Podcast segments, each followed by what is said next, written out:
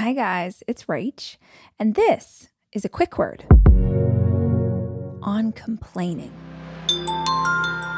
Or more specifically, how to stop complaining and actually solve the problem that you're complaining about. Okay, I want you to think of something in your life that you have complained about recently to another person. You came home from work and you complained to your husband about Carol from accounting because you can't stand her and she's pessimist and she eats meat and you're a vegan and just basically everything about her you dislike and so you complain to your husband about Carol. Or maybe you go to work and you complain to Carol about your husband, right? She loves to gossip. You guys are work besties and you complain about the fact that he is not putting in the effort that you wish that he would and you felt really disappointed because he didn't show up for your anniversary the way you wanted him to and you are complaining to your mama about your sister, your sister about your mama. I just want you to take a moment and think of a topic in your life that you complain about to somebody else. Here is my attempt to shift your perspective. You are complaining to the wrong person. You are complaining to the person who has no power to fix what is frustrating you. It's important to think from this perspective because if you know that you complaining to the wrong person can't possibly improve the situation, then you're only doing it because you like to complain wait, wait, wait, no, no, Rach, I don't like to complain. This person's the worst and I want things to change and I don't want to go to work and it's a toxic work environment and I don't want to have to.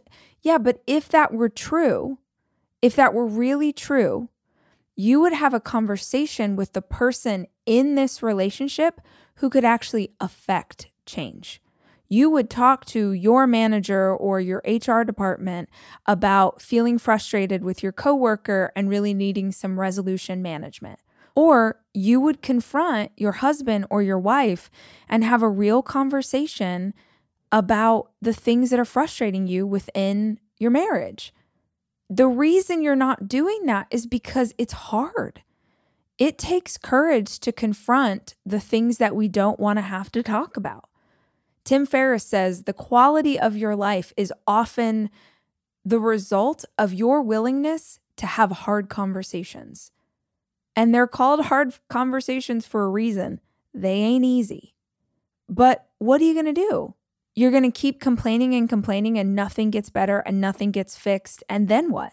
You're in the same place a year from now or five years from now? Look, y'all, I am not perfect. None of us are. But one of the core values I have for my life is growth. And growth to me looks like if something is bothering me today, I do not want to be dealing with it a year from now. If I have tension in my life right now, then I want to solve it. I want to fix what that is so it doesn't keep plaguing me. Because as human beings, if we won't face it, we can't fix it. And when you won't fix it, we end up using other methods to manage it coping mechanisms, alcohol, drugs, porn, shopping addiction, gossiping, we gravitate to these things that help us cope or help us numb or help us ignore how we're feeling or what we're frustrated about. You know that old expression that says hating someone is like drinking poison and expecting the other person to die?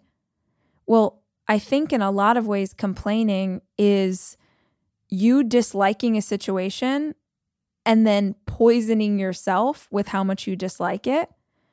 So you actually hurt yourself and you make yourself weaker and less able to handle what's going on. The quick fix here is that you just become aware of any time you complain. You just become aware of any time you complain. And the thing you're complaining about, go say it to the person you're complaining about. Not in the same way you tell your bestie or your sister, but you go to that person, you're like, hey, this hurt my feelings. Hey, I don't like this thing. Hey, I feel like you're crossing boundaries here. whatever the conversation is, whatever you're saying about that person, have the courage to say it to their face, or here's the flip get over it. Get over it. Our need to feel validation and how much we were wronged keeps us stuck. It's like imagine a snake bites you, and instead of trying to move on, to heal, to get the poison out, to get better, instead of doing all those things, you just keep chasing after the snake, asking it why it bit you, and complaining that it bit you, and telling your mama that it bit you. Some of you have been complaining about the same snake for three decades. That snake ran off a long time ago. And yeah, he ran off with your cousin. That wasn't a great choice. But at this point, it's time to move on. So have the courage to confront or have the courage to let go, both of which are hard, both of which are fantastic for you. But whatever you do, stop complaining because it's not fixing anything.